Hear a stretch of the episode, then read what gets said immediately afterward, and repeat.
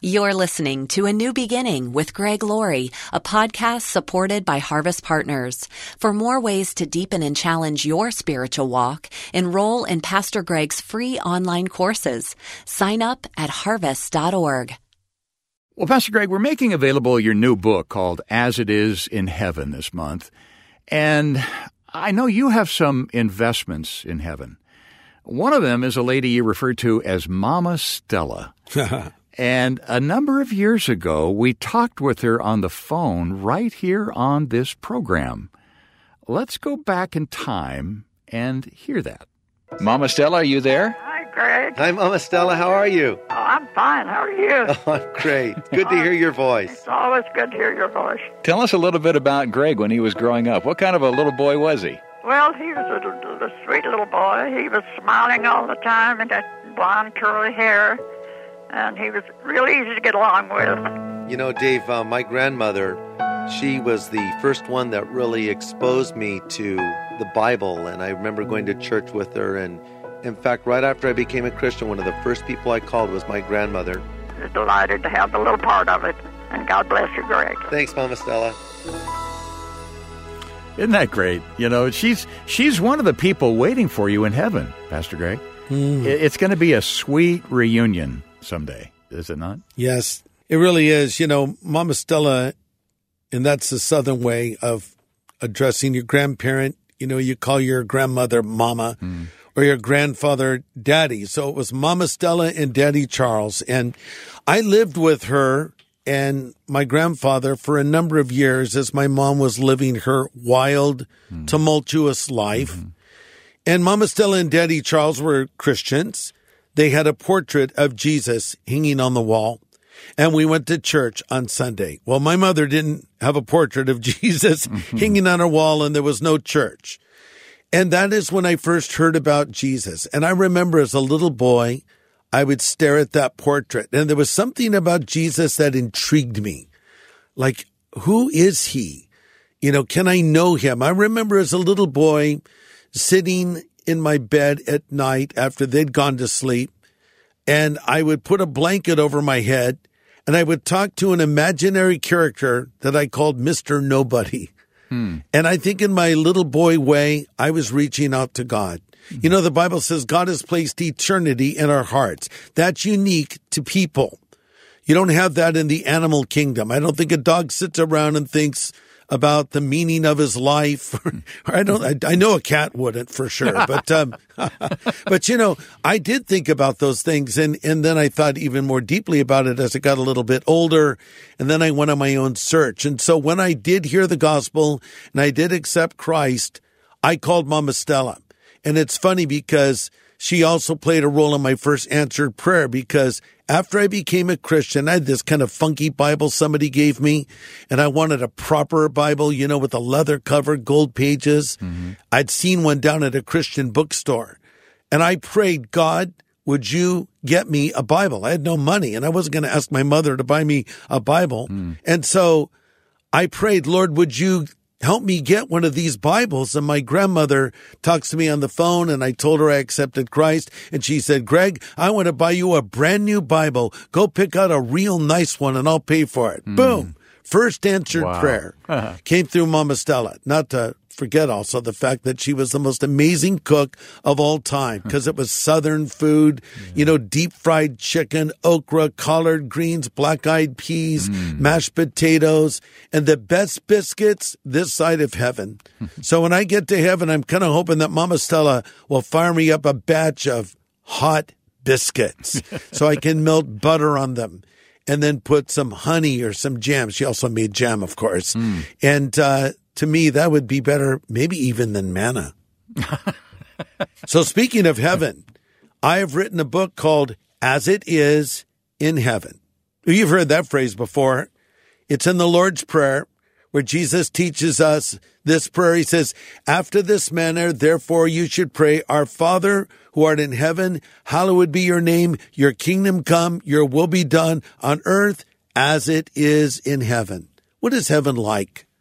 What will we do in heaven? Will we be reunited with loved ones who have preceded us when we get there? Well, the answer to that is yes. So I deal with all of those things and a whole lot more because, you know, heaven is sort of this mystical place to a lot of people. And the Bible actually gives us some very important details about heaven. I can tell you this. It's going to be amazing. It's going to surpass your wildest dreams and it will be better than anything you've ever experienced on earth. And that's why I want to send you a copy of this book as it is in heaven so you can learn more about your future heavenly home. And I'll send this book to you for your gift of any size. Well, Pastor Greg, you've mentioned before that your ministry focus and intensity changed in the year 2008. What happened uh, to bring about that change? Well, what happened was my oldest son, Christopher, died in an automobile accident and he went to be with the Lord. It was the worst moment of my life, for sure. It's something I haven't completely recovered from, to be honest with you. And anyone who's lost a child knows what I'm talking about.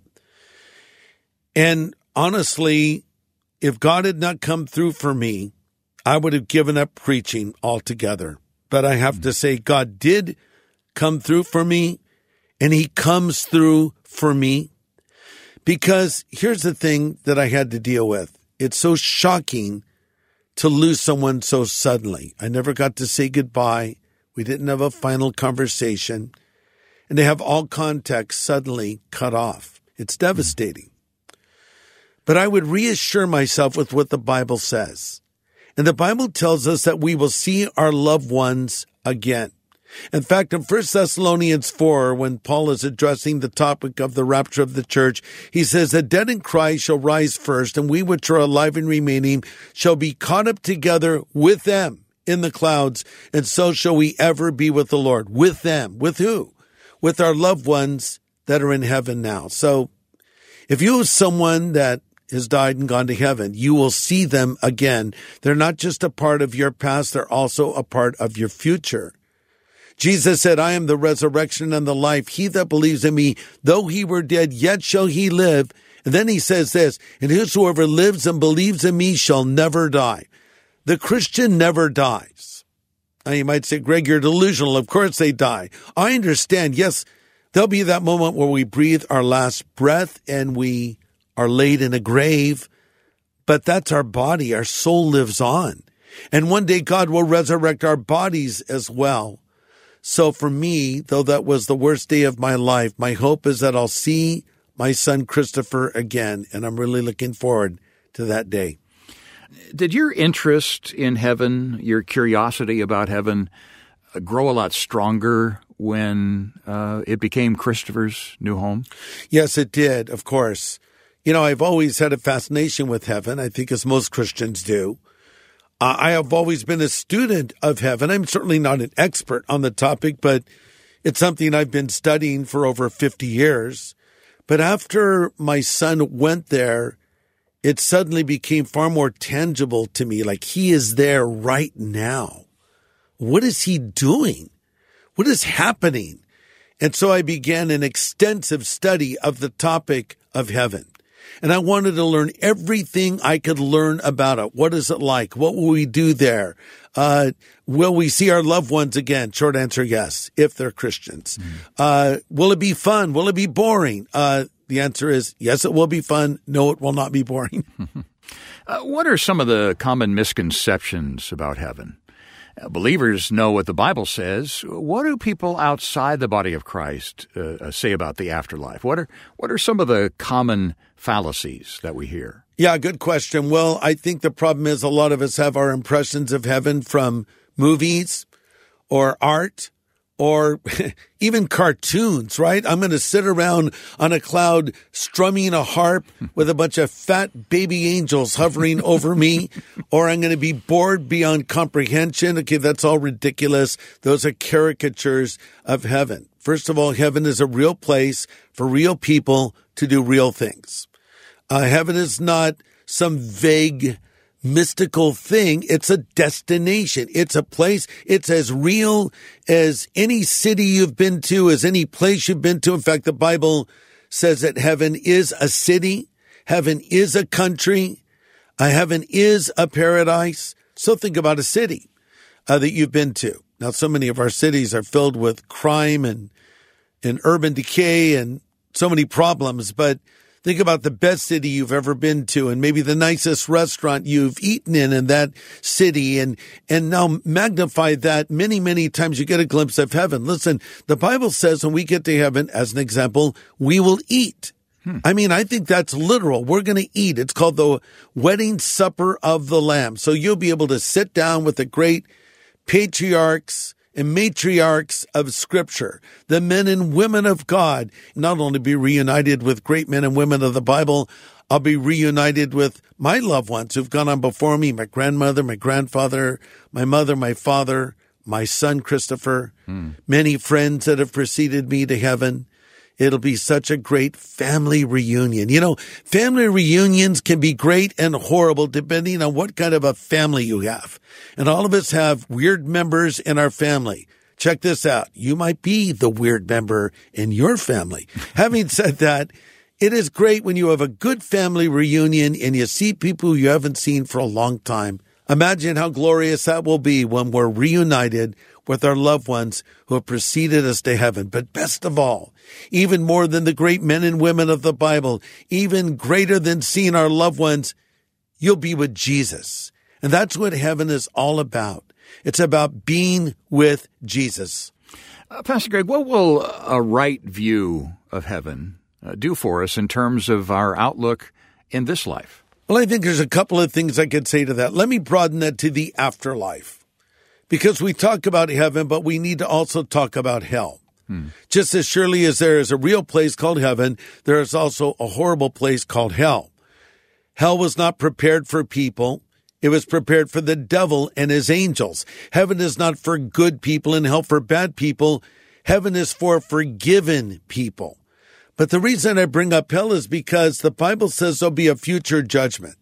When you think of the horrible atheistic regimes that slaughtered millions of their own citizens over history, you realize that these people did not believe there was a God.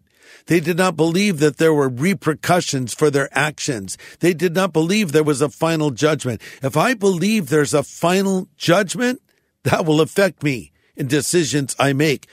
Now, broadening that to heaven if I believe there are future rewards, that will affect me in the way I live as well, because the Bible promises that there are rewards in heaven waiting for those that faithfully serve the Lord. The Bible talks about different crowns. There's a crown of life. Uh, there's a crown of rejoicing and, and other beautiful things that we will be given in heaven because Jesus said, and as we faithfully serve the Lord, it's duly noted by the Lord and he would reward us openly one day future rewards, future judgment. When I think of the afterlife, it will affect me in this life. Uh, Pastor Greg, what, what, to what extent uh, do our loved ones in heaven uh, know what's going on with all of us down here on earth? Yeah, that's an excellent question. That's one I've studied very carefully because my son Christopher, who has been in heaven now for many years, I wonder, is he aware of anything that's happening down here on earth? Now, mm. one answer people will give is no, they know nothing about what's going on on earth. I don't think that's completely accurate, actually. I do believe that people in heaven are aware of something's happening on earth. Example.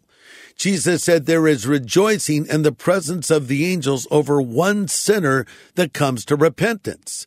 That means that when someone comes to Christ on earth, there's rejoicing in heaven. So that shows a heaven earth connection.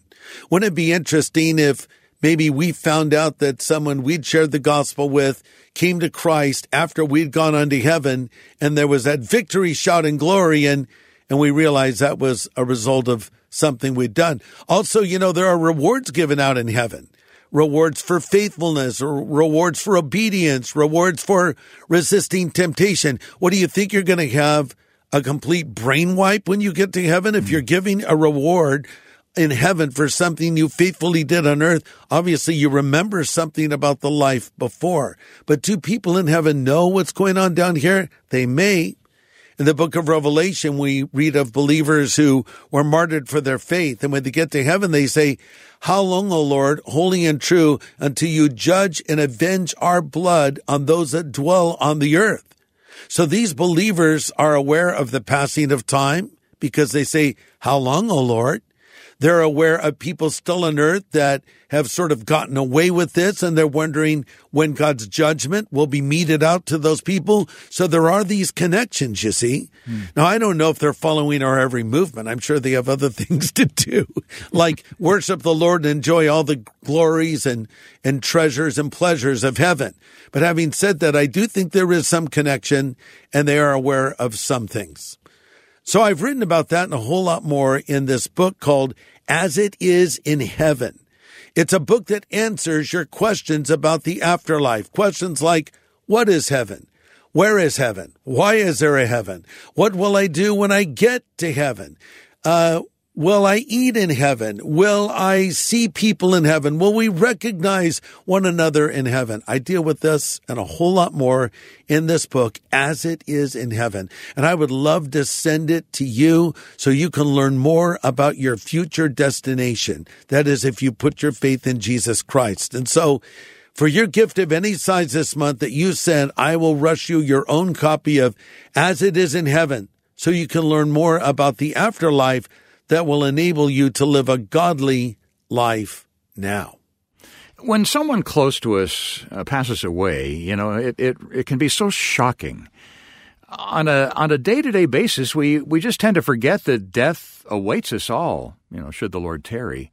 How can we remind ourselves that our days are numbered but that there's a brighter future waiting for us, at least those of us who put our faith in Christ. Yes, that's right. The scripture tells us, Lord, teach us to number our days that we may apply our hearts to wisdom. You know, in ancient days, they used to write a phrase over, say, a financial record. So you're checking out your bank balance, and they would write these words down, memento mori, which means think of death. Hmm, how morbid. Think of death. Mm-hmm but it's a good thing. It's like, hey, I have so much money in the bank. Yeah, dude, but think of death. In other words, you can't take it with you. Ha, but you can send it on ahead when you invest in the work of the kingdom, can't you? But here's my point. It's grounding to think of the afterlife. It's important to think about the next life and it should affect us in the way that we live in this life. So, Lord, Teach us to number our days that we may apply our hearts to wisdom. Every day is a gift from God. The beat of your heart is a gift from God. The breath you're drawing in your lungs right now is a gift of God. We have no guarantee of a tomorrow. Therefore, we should live every day as though it were our last day because one day it will be. I don't say that so you'll be afraid. I say that so you'll be practical and make your days count and make your life count and don't just throw it away because one day you're going to enter into the next life, the afterlife, and, and there'll be rewards given to you for your faithful service to the Lord. Think of this. When you share the gospel with someone and you come to Christ, you'll be joined in heaven by them one day. And so we want to do everything we can in this life to get ready for the afterlife. And it's going to be beyond your wildest dreams. So mm. maybe I'm talking to somebody right now that's in a hospital room or the effects of old age are kicking in or they've had a recent problem or catastrophe. And it, it just seems like this is the end, but there's a better life ahead of you. There's a better world coming in heaven. And that gives us hope and it gives us perspective to keep walking forward until that day we see Jesus face to face. Well, if somebody doesn't have that hope of heaven, uh, what would you say to them? What do they do? I would say the way that you can prepare yourself for heaven is by getting right with God. Heaven is a prepared place for prepared people. Jesus said, In my Father's house are many mansions, and if I go, I will come again and receive you unto myself, for I have gone to prepare a place for you. So, how do you prepare to go to heaven? Well, let's just use an illustration. How do you prepare to go on a trip? Let's say you're going overseas. Well, get your passports in order. Make sure that they're current. Pack the clothes. Find out what the weather is like. Uh, of course, make a reservation for a plane flight and then a reservation for a hotel. Uh, maybe exchange your money into the currency of the place you're visiting. These are practical things you do to prepare for a trip. Okay, so we're thinking about the afterlife. How do I prepare? Make sure your passport is in order. And by that, I would say make sure you're ready to meet God. How can you be ready to meet God? Well, you need Christ to be living in your heart. You need Him to forgive you of your sin. Jesus said, I am the way, the truth, and the life, and no man comes to the Father but by me. So the way we get to heaven is through Christ. We don't go to heaven to find Christ. We go to Christ to find heaven. So when you ask Jesus to come into your life and forgive you of your sin, then you will know you're ready for the next life. Now you're prepared for the afterlife. In fact, hey, I could lead you in that prayer right now if you would like.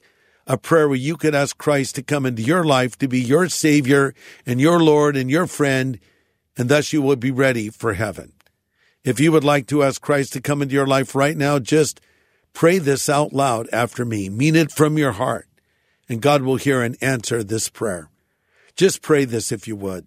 Lord Jesus, I know that I'm a sinner, but I know that you're the Savior who died on the cross for my sin and rose again from the dead. Jesus, I'm sorry for my sin.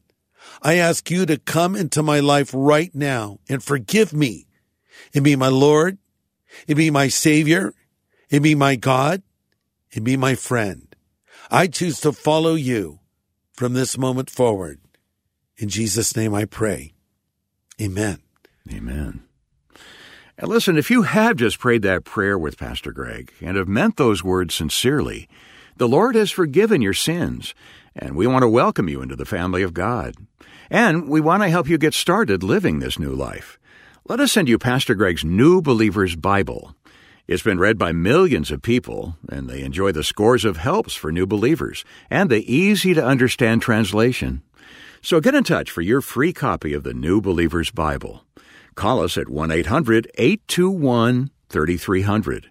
We can take your call anytime. Again, 1 800 821 3300. Or go online to harvest.org and click Know God. A New Beginning is a podcast made possible by Harvest Partners, helping people everywhere know God.